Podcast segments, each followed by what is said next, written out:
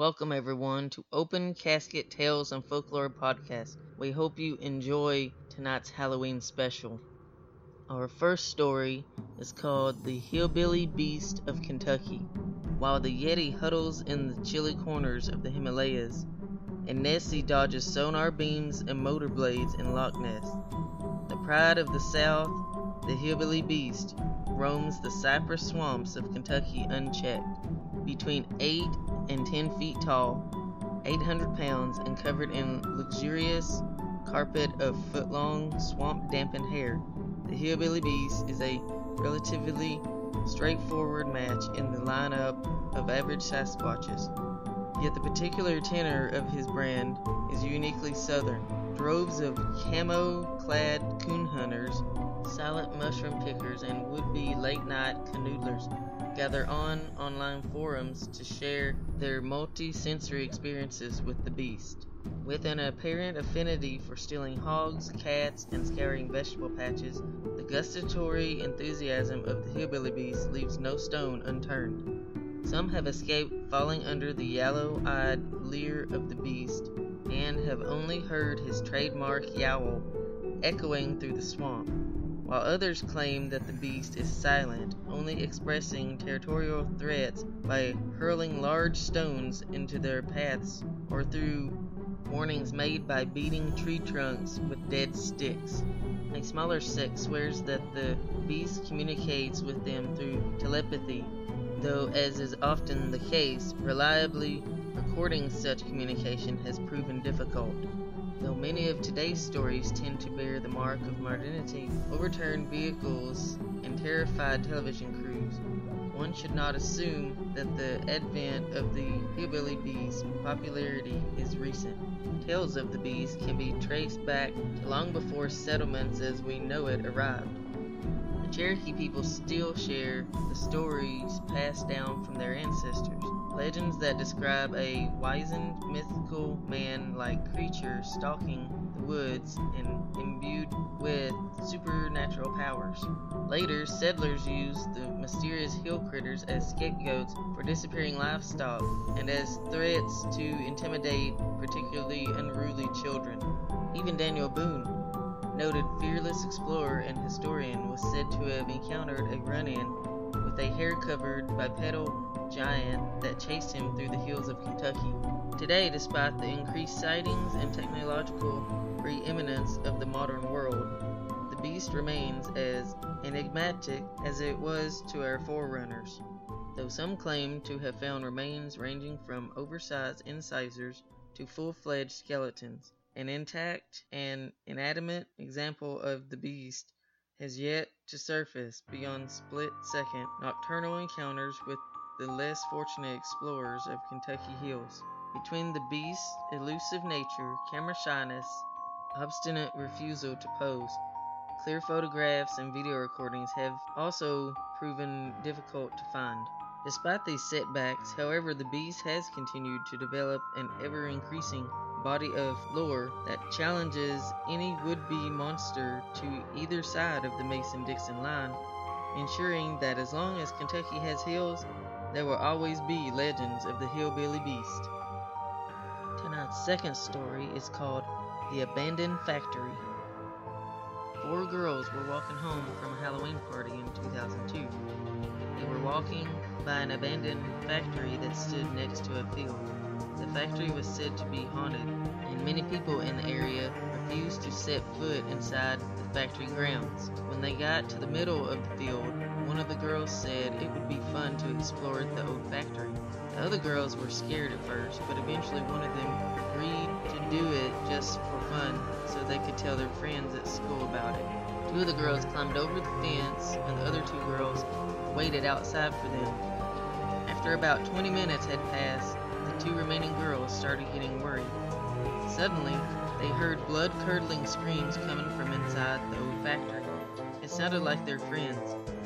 Terrified, the two girls ran all the way home.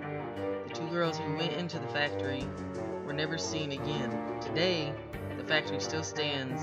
They say that if you dare to enter the grounds on Halloween night, then you too will vanish, never to be seen again. Our final story is called Elsewhere, Kentucky. You won't find Elsewhere, Kentucky on any map. The overgrown gravel road leading the abandoned settlement doesn't even connect to a main road. As with most places you shouldn't go, even the Google satellite images have been scrubbed with what looks like a bad use of a blur tool in an otherwise detailed area. It was located in southeastern Calloway County, just off the shore of Kentucky Lake. Elsewhere sat surrounded by forests. Until recently, several buildings remained. I'd heard stories about Elsewhere growing up. Being a Calloway County native, I'd heard most of the local folklore and ghost stories. I'd spent several nights in Asbury and Old Salem cemeteries, looking to verify stories of creepy ghosts and various monsters. The most I ever got was spooked friends and a bad case of the willies. I was volunteering at a senior citizen center when Earl, a man of about 80 years old, told me a story about the fall of Elsewhere. It went like this.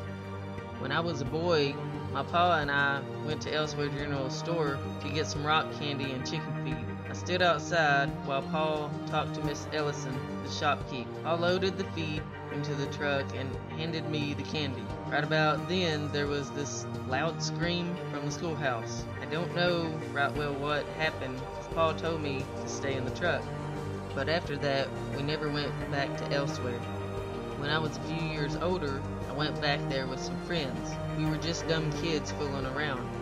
My friend Jason went inside the schoolhouse, and I never saw him again. We spent the rest of the day looking for him, later the police did a search but found nothing. Shortly after that, the county disconnected Elsewhere Road from Highway 280. It's been about 60 years, and you're the first person to mention the place in half a century, son.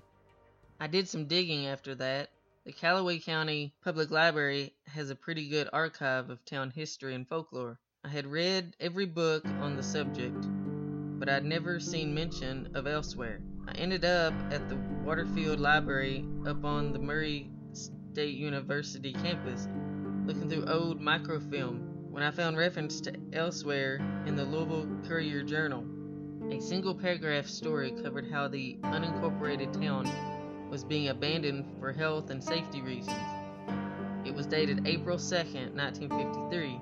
There was one detail that stood out. Located two miles north of New Concord, just off Highway 280. I waited until Saturday morning and I made sure to charge my cell phone before parking roughly two miles north of New Concord, just off the side of the road. I moved about 50 yards past the tree line hiked back and forth until I found the remnants of Elsewhere Road. I followed it northeast for about half a mile before coming to a clearing where several dilapidated buildings stood over the tall grass and broken pavement. I moved closer to the center of the town when I saw a sign to my left that read Elsewhere General Store. The windows were boarded up and the door was nailed shut, but after pulling at the boards for a few minutes, I was able to pry open the door. The wood was weathered and brittle. It popped right off, leaving the nails in place. I was surprised to see that the goods on the shelves had been left in place. Old canned goods sat rusted on old wooden shelves.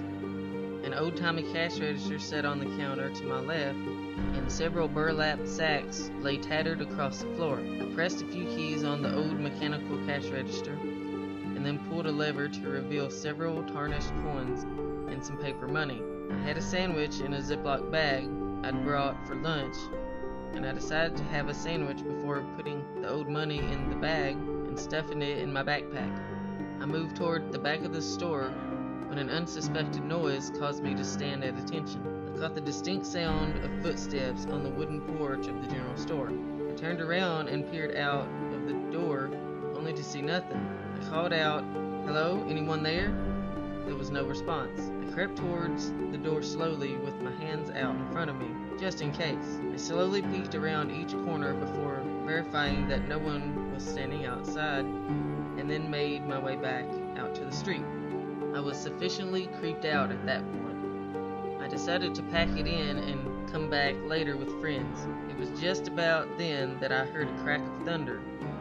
The weather app on my phone said zero chance of rain, but lo and behold, the clouds overhead were moving in fast.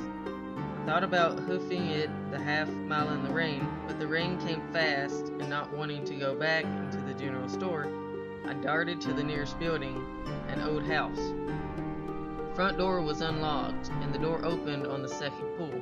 Standing in the parlor of this old house, I looked around at the old furniture and dusty floors and decided to sit for a second on an old wooden chair that seemed sturdy enough. The storm raged outside, and I could see water coming in from the ceiling.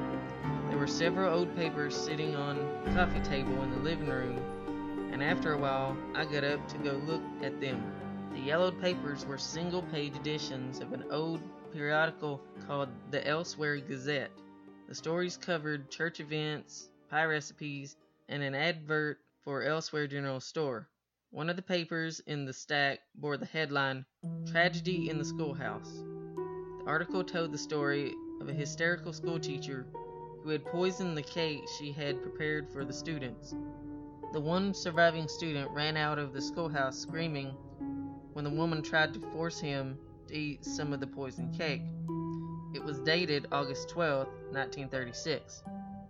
Earl's story put him there nearly 20 years later. I was curious as to what would have happened some 20 years after the tragedy, but not entirely willing to continue investigating. When the rain let up a little, I trudged back towards my car. Around the time I got halfway down Elsewhere Road, the sky cleared up and the rain stopped. When I got back to 280, I marked the spot with a couple of fallen branches propped up against a tree and drove back into town. That night I was sitting at Mary's kitchen nursing a cup of coffee when Jerry came in and sat at the table adjacent to me. Jerry and I didn't talk much, but we would often find ourselves sitting there through the midnight hours drinking coffee and smoking cigarettes. He tapped me on the shoulder and said, You look like you saw a ghost, kid. I shook my head and said, I didn't see one, but pretty sure I heard one. He got a confused look on his face, and I continued, I did some hiking out by elsewhere this morning. Jerry's face went pale, and he said, Bullshit. I showed him a couple of the pictures on my phone, and he replied, See that building right there? He said, pointing at my phone. Don't go in that building ever. I replied, I take it that's the schoolhouse. He nodded. I continued, What's the big deal about that place? Earl up at the senior center said he didn't know what happened. I found an old newspaper article about 20 years before Earl was there, but it didn't explain the scream he heard coming from it in the 50s. Jerry shook his head and said, Around here we don't talk about elsewhere in polite conversation. It ain't one of those things that needs discussing. But I can tell you're all curious, so I'll tell you and then leave it be. I nodded. Jerry continued, I was born in 59, about 60 years after they abandoned the town. It was the 70s by the time I was a dumb teenager looking for a thrill. My buddy, Tom Blankenship, found pictures of Elsewhere in a book at the library saying the town was abandoned in a hurry. We drove his truck out there and found everything boarded up, save for the schoolhouse. Tom went inside the schoolhouse, and I stood by the truck. You could still get to Elsewhere Road if you didn't mind driving over some saplings at that point. Jerry lit a cigarette and took a drag before continuing. Tom let out this wail like he'd been bit by a snake, and I rushed up to the schoolhouse expecting to see God knows what. The single room schoolhouse was empty. I looked all over for Tom, but I couldn't find him. I ended up going to the cops, and that was when they told me about the ghost. Jerry took a long drag and stood up from his chair and moved across from me. There was this somber look in his eye that told me everything I needed to know about Tom's fate. He said in a hushed tone, So the deputy tells me that every couple years some idiots go out there and goes in the schoolhouse only for nobody to see them again.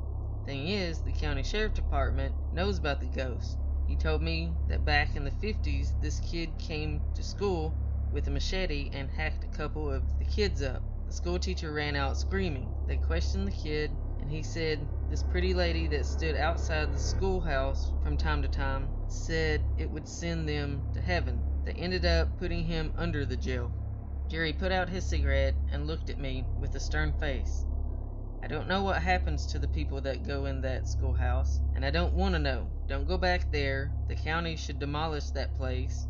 Jerry left a $5 bill on his table and walked out. Despite his heartfelt story, I was even more curious about elsewhere at that point. I paid for my coffee and headed out. By the following Saturday, I had been able to wrangle a friend to come with me back to elsewhere. Katie was a college student who was obsessed with ghost hunting in abandoned towns. It wasn't very hard to rope her into coming along. Told her the stories as they had been passed down to me, and that was all it took for her to wake me up at 5 a.m. on Saturday morning with coffee and a camera ready for a hike. Katie and I strolled into town a little after 7 in the morning. The sky was bright, but the sun was still barely over the trees. We decided to open the doors to the schoolhouse and look inside. From a few feet back, I opened the door and shot back off of the stoop and back into the grass. It was dark inside and we couldn't make anything out. Katie produced a flashlight and shined it inside the doorway. I could make out a few upturned desks and a chalkboard in the back. We stood there for a bit when the sun crept over the trees and started heating up the morning dew, resulting in a thick fog. I turned to my left for a moment to look back at the general store, and Katie darted past me into the schoolhouse. I ran right behind her, and we both stood in the dilapidated building as I begged her to go back outside. She responded, I could have swore I saw a kid standing in here. I said, Yeah, that's great, spooky kids. First time I was here, it rained out of nowhere. Now it's fog, let's go. Katie walked a few steps forward and let out a yelp as she fell through a hole in the floorboards to the cellar down below. I laid flat on the floor and reached my arm down for her to climb up. She grabbed my wrist, and I grabbed her with my other hand and tried to roll back and pull her up. She wouldn't budge. I looked back down and saw this halfway transparent woman holding on to her legs and pulling her into the darkness. I pulled harder as Katie started screaming. Ghostly woman looked at me and smiled in the dim light of the morning shining from the door. Katie was pulled quickly into the darkness, and in the struggle, I was pulled down into the cellar. Katie's screams fell silent as I pulled a couple of glow sticks from my backpack and cracked them open. I tossed one in Katie's direction and one towards the other end of the room and brought up the flashlight app on my phone. Katie sat slumped against the wall on the far side of the room there were bones all over the room in various states of decay. Walked over to Katie and checked her pulse at the neck. It was faint, but it was there. I turned towards the back of the room, and that is when I noticed a small silver light coming from two wooden cellar doors about 20 or so feet from me. I crept past the scattered bones and over to the cellar doors. I pushed at them only to hear chains rattle other side. I pushed harder and kept banging at them until one of the hinges broke, and soon after another. I pushed the doors open and went back for Katie and threw her over my shoulder. As I was walking towards the opening to the outside, I felt a sharp pain across my back. I didn't look back, I bolted for the light. I tripped over one of the corpses and fell onto the ground. My cell phone slid across the floor. I looked back, and the ghostly woman was almost on top of me. I grabbed Katie by the wrist and took off for the stairs leading to freedom, dragging the young co-ed behind me. Just as I crossed the threshold into the light, I felt a tug and looked back to see the woman holding Katie by the leg. I tugged and pulled and cursed and fought. This otherworldly voice came from the apparition saying, Let her go to heaven. I shot back, Go to hell. The woman's grip on Katie's loosened and I fell back onto the soft grass with Katie landing on top of me. I didn't wait around. My fireman carried her back to my car, and she came to about halfway through the ride to the police station. In my report to the deputy, I mentioned all the bodies I had found down there. He would later tell me that they recovered 16 skeletons and one corpse that had only been there a few years. The county board voted to demolish the town shortly after. It was kept hush hush. Elsewhere Road was tilled with a backhoe after the remaining buildings were bulldozed and the cellar of the schoolhouse filled with concrete. I went back out there one last time just to make sure it was gone, and I didn't make it five feet toward the tree line before a deputy sheriff flashed his lights and told me to get back in my car. Katie won't talk to me anymore. Last I saw her, she pretended she hadn't seen me and scurried away. All of the things that I experienced in that town, I regret not grabbing my cell phone. I had some pretty decent pictures. There's no record of elsewhere, Kentucky. Now there's nothing left of the town. I haven't been back, and from the way the county has been handling it, I don't think there is anything to go back to. But just in case, don't go to elsewhere, Kentucky. That concludes tonight's Halloween special. We hope you enjoyed the stories and have a good night.